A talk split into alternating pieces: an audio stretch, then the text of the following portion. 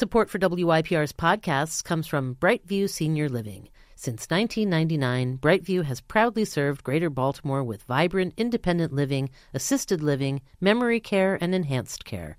Find a community near you at brightviewseniorliving.com. I'm going to actually sanitize my hands and then put on a new pair of gloves, sanitize my hands again, and at that point I can take off my N95 respirator, my face shield. I will clean my face shield and I'll put both of them in a brown bag. I pull up to our agency. I get out the car, make sure I have my wallet, my keys, and my mask. Hey, everybody. Welcome back to the Stoop Storytelling Series podcast. I'm Laura Wexler. And I'm Jessica Henkin. And this week on the podcast, Invisible Labor stories from two people performing life saving work out of the public eye. Before we get started, we want to thank the Park School of Baltimore, which is a pre K through grade 12 non sectarian awesome school right outside of the city. So, this first storyteller is Dr. Kat Chamberlain. They are a primary care physician at a community health center and a medical director at an opioid treatment facility and a medical director at the Baltimore Convention Center COVID Field Hospital. So, kind of a badass kind of a badass and with her story she really invites us into what what it's like to work at this field hospital which was erected in like 2 hours not really but like in a number of days to serve as an overflow place for patients recovering from covid. Take a listen. So during the summer every friday night i would work 24 hours straight I would go to my primary care office, I'd see about 30 patients, and then rush to pick my child up at the YMCA, which did a fabulous job for social distancing. From there, I would go home, spend about an hour with my wife, and then I would head to work. During that hour, most likely our neighbors would come over and they would have, or we would have a social distancing happy hour. They got to drink cold beers. I got to chug hot coffee in the middle of 90 degree heat in Baltimore to get caffeinated for the rest of the night. After this, I would jump on 83, head straight downtown to the Baltimore Convention Center, which is our field hospital for COVID patients. It's an agreement with the state, with Hopkins and University of Maryland. So I don't know if all of you have ever been into the convention center, but if you have, the exhibit hall, which is downstairs, is one big, huge room, and there are no windows. Back in April, the Army Corps of Engineers came in, they put up some temporary walls. They did some magic with the HVAC system, which makes it negative pressure, meaning COVID virus stays in the hospital and doesn't get spread out. They also built rooms, and we have a fully functioning pharmacy, even a snack bar and a lounge for patients. So on this random Friday night, I do what I always do see patients, pick up my kid, chug coffee, jump on 83, and head downtown.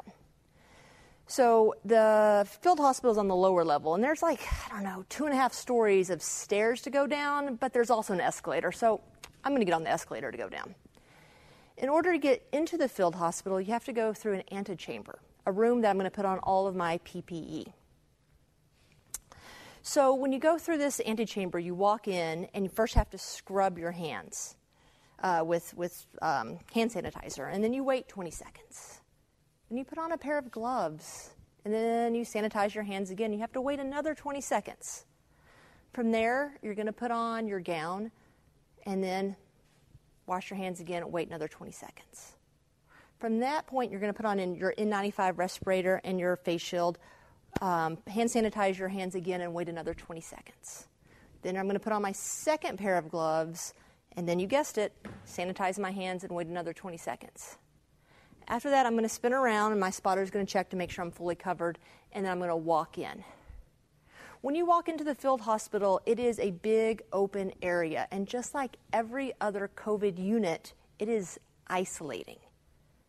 Patients can't leave the hospital to go smoke cigarettes. Family members can't come visit. All of us are dressed in this PPE, personal protective equipment, from head to toe, and all patients can see our eyeballs. So I go in, and on this particular Friday night, I'm going to meet this patient, John, for the first time, and John has given me permission to talk about his story. John is a 40 year old male, and he's actually also an essential employee. He works at a hospital in the food service industry. So I go to talk to him and hear his story, and he tells me that he got sick of you know, maybe a week ago. He thinks he got it from work at the hospital, but he's not sure. He was hospitalized three days before he came to us, and his lungs are pretty damaged already. He's already on oxygen, and this is a grown man who can't walk more than 20 yards without becoming short of breath and needing to stop and take a break. He tells me that his mom is a little bit sick, and his sister, who he lives with, might be sick too. He's not for sure. Well, I finish up with him, take his vitals, do what I need to do, and go on with the rest of my evening. The next morning, I leave around 6 or 7 in the morning, and in order to leave the field hospital, I have to go through three rooms. The first room I go in, first I knock on the door, I'm let in. I'm going to go and, if you haven't already guessed it, I'm going to sanitize my hands and wait for 20 seconds. Then I'm going to take off my first set of gloves, sanitize my hands, wait another 20 seconds. Then I'm going to take off my gown, throw it away, sanitize my hands, wait 20 more seconds. After that, I can take off the second pair of gloves, sanitize my hands, and wait 20 seconds. After that, I'm going to go into a second room. From there, I'm going to actually sanitize my hands and then put on a new pair of gloves, sanitize my hands again, and at that point, I can take off my N95 respirator, my face shield. I will clean my face shield and I'll put both of them in a brown bag. I will sanitize my hands yet again, take off those gloves, sanitize my hands again, put on my face mask. From there, I'm going to go to a third room. At that room, I am actually going to be able to wash with water and soap my hands. I can also take a shower if I want. At that point, I'm allowed to finally leave the field hospital. As I drive home, I get on 83, I see the signs thanking me for being an essential worker. I get home, I crash for a few hours. The next Friday night, same thing. Go to work, see patients, pick kid up, drink lots of coffee, head down 83, sanitize my hands a thousand times, put on two pairs of gloves, my gown, my face mask, my respirator, and I get to go in. This time around, though, I'm hearing some bad news about John. John just found out his mother died. I get myself together and I go talk to John, hear his story. John tells me his mother died of COVID at a hospital alone, far away.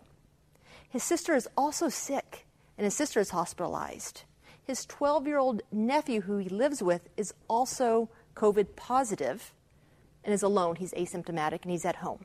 His neighbors are checking on this 12 year old boy who is alone while the rest of the family is hospitalized. John's still on oxygen. And I ask him, Why are you still here? We can get you oxygen. I can get insurance to pay for oxygen. I can figure that out. I can get you home to be with your family. He tells me he wants to stay because to him, his mother means strength. He needs to get strong so he can go home to his family. He needs to get strong so he can be there for the rest of his community, his family, and his sister. I look on this wall and there's pictures of his family. He gave the nurse permission to get on Facebook to print off pictures of his family so he wouldn't be as alone or isolated. At that point, I try my best not to cry, but here's the deal tears are going to roll up in my eyes. And because everything in the COVID hospital, the hot zone, is considered infected with COVID, I can't touch my eyes. I just have to let the tears drop down my N95. I thank him for his story. I promise him we're going to do everything we can to get him home as quick and as safely as possible. Next morning, I leave. Same thing. I wash my hands a thousand times. I take off my gloves. I jump on 83 and I see the signs thanking me for being an essential worker. And, and to be honest, that makes me feel good. I go home, I crash. The next Friday night, you guessed it, same thing. See 30 patients, go pick up my kid, go home. My wife and friends get to have cold beers, and I get to chug hot coffee. I go down to the field hospital and I hear some good news. John is doing better. He's off oxygen, he's going to be home soon. So I go to see him, and I'm listening to him and, and doing my work for the evening. He's thanking me um, for my services, and of course, it's, it's my absolute pleasure. But he tells me he's never going to remember me. He met way too many people. He's not going to remember my name, which is fine. He's never going to recognize me because he's only ever seen my eyes. So he brings out his Bible and he asks me to sign his Bible, which means such a great deal to me. So I thanked him for his time here and, and allowing us to be a part of his recovery. That next morning, I go home like I always do. I sanitize my hands a thousand times, take off my PPE, get into my car, and head up 83. I see the signs thanking me for being an essential worker. But there's a lot of people we need to be thanking right now. There's a lot of unsung and invisible heroes during this COVID crisis.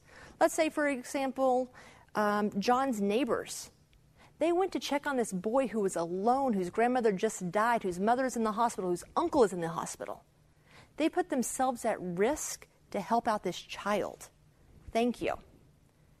How about those patients who aren't sick enough to go into the hospital, but who are locking the door and quarantining themselves in their own house so not to protect, uh, not to infect the rest of their family? Those are also heroes during all of this.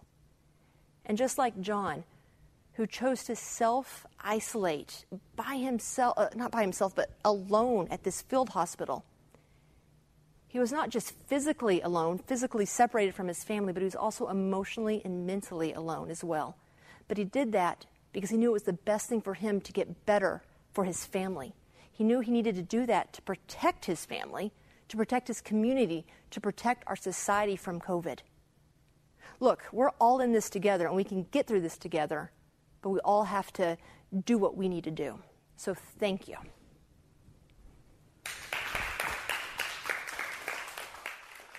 So, yeah, so Kat actually just got the vaccine and has been doing this hilarious day by day on social media about the side effects of the of the vaccine because she has many family members who told her not to get it that you know either was a hoax or it's not going to work um, or you're going to have side effects and um, and she's had none, no side effects um, other than these funny tidbits that she talks about on social media. Like that's um, awesome. So, like what? Like what was one of the weird ones? Oh, um, like her arm hurt, but um, not from the vaccine, but because like she banged it on the side after having a beer, kind of thing. Like she's just that's she's awesome. funny. yeah, taking it um, with a grain of salt. That's awesome. All right. Well, before we hear from our next storyteller, we want to thank Golden West, a vegan Southwestern restaurant on the Avenue in Hampden. Please support them during the pandemic and afterward, and Baltimore Magazine.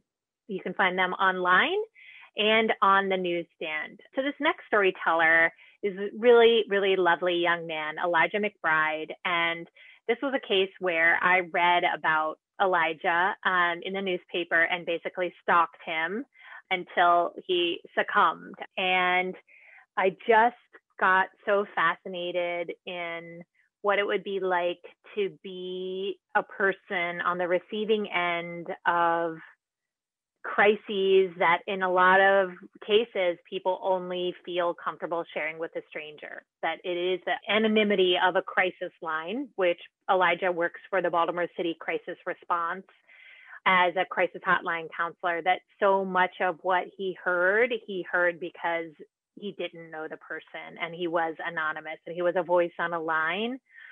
And so anyway, please listen to this look in, inside what it's like to to be working at a hotline like this during a time like the pandemic when more people are in crisis than usual. It's mid-May of earlier this year for many of us, we're experiencing a pandemic, a global pandemic. Many of us are working from home or without jobs, without food and basic needs. But for me, I'm an essential worker. So our agency stays open 24 hours a day, seven days a week. So it's a typical day for me. I pull up to our agency. I get out the car, make sure I have my wallet, my keys, and my mask.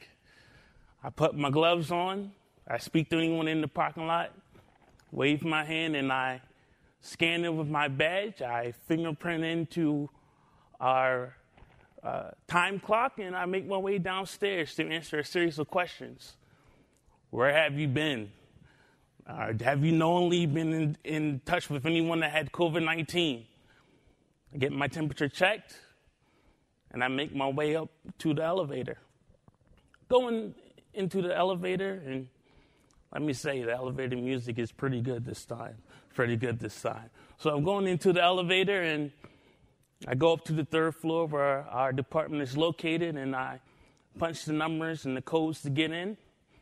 I grab my favorite mug and go get my coffee, two creams, two sugars, and I grab a little snack if one is available. And I sit down at my desk. I log into our database and I wait for a call.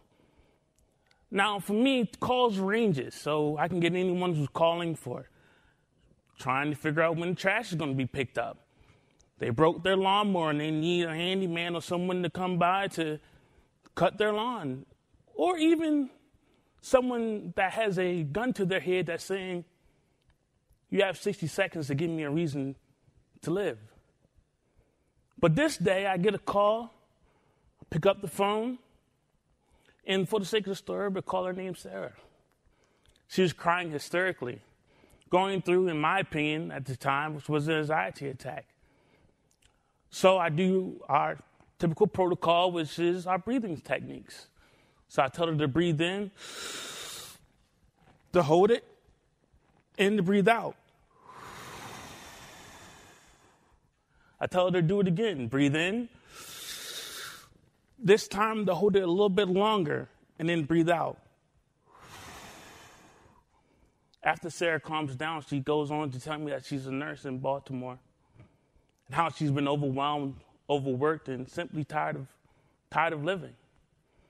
She goes on to describe to me the hospital conditions, the lack of resources, the lack of ventilators, the lack of staff, the days she literally had to almost sleep in the hospital. And I'm sitting there and I'm listening to all this. She also goes to describe me some of the faces of the patients she's dealt with faces of anguish, pain, and faces of death. One conversation she did bring up was a conversation she had, and we'll call his name Matt. He was a 40 year old husband and father of two. Never had any health conditions, but was clinging on to his life because of COVID 19. She said that he asked her a question. He said the question, the question he asked her was, was he going to be okay? Was he going to make it? Well, Matt died two days later after that conversation.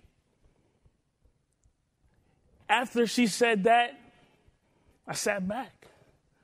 I was like, what am I going to say to this woman? I'm 23 years old. I'm about six months onto the job. My major is criminal justice. What am I going to say? So I sit back and I remember as a child, my grandfather always told me, son, it's one thing to hear something, but it's another thing to be listening to something. I said, okay. So I'm listening to her talk, and she's telling me some more information. And she said, Well, say something. So I said, Well, don't worry, Sarah. I'm listening. Good thing is, she was able to calm down. We was able to set her up with some mental health resources, as we usually do, and we was able to she had private insurance we was able to see what insurance carrier she had to give her the correct information so she can get a therapist and some treatment but the most important part in all of this is days weeks and months passed. And my supervisor came in. She said hey you know you you you got a someone called by the name of sarah and they wanted to say thank you. So, again, the job that I do, a lot of times I have to switch my mindset because I can go from one call to a person needing this to another call with a person needing something that doesn't even have anything to do with the last call. So, a lot of times I don't even remember the caller that I talked to by the end of the day. So I went into the database and I typed her information in and I saw her number and I decided to give her a call. So, hey, Sarah, and began to talk. And she said, Thank you for listening to me that day. That's truly all I wanted. So that story really touched me in a way. I was six months onto the job. I was new to the whole field. But thanks to the agency, most of all, thanks to my grandfather, who's been deceased now for approximately 13 to 14 years, who told me the importance and showed me the importance of listening and providing a listening ear to people that need help. So, what I say to you today, and what I say to everybody, this is a trying time, but always know that you have a listening ear. Our agency is here, and thank you so much for the story. And please, everyone, stay safe. Thank you.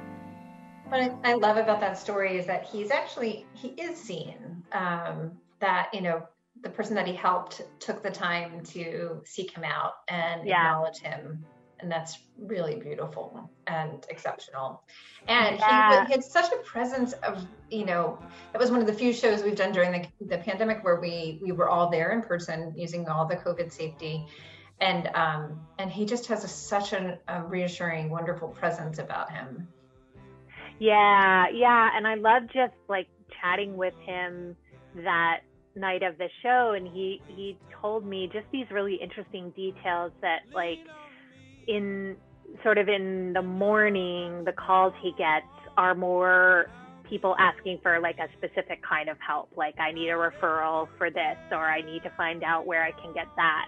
And then as the day wears on it's more likely to be people who are just wanting to talk and it's as if like the afternoon and the evening are are lonelier times or are when people feel like they need an ear more more so than a referral you know and that's when he really just listens. Yeah so before well, we get out of here yeah before, before i was just going to say before we get out of here we want to thank the wine source which is another place you can go for crisis response and if you want to find someone god that's awful located in Hampden in Baltimore, and um, they have been uh, a sanctuary for many during the pandemic and continue to be so with their incredible inventory and price points.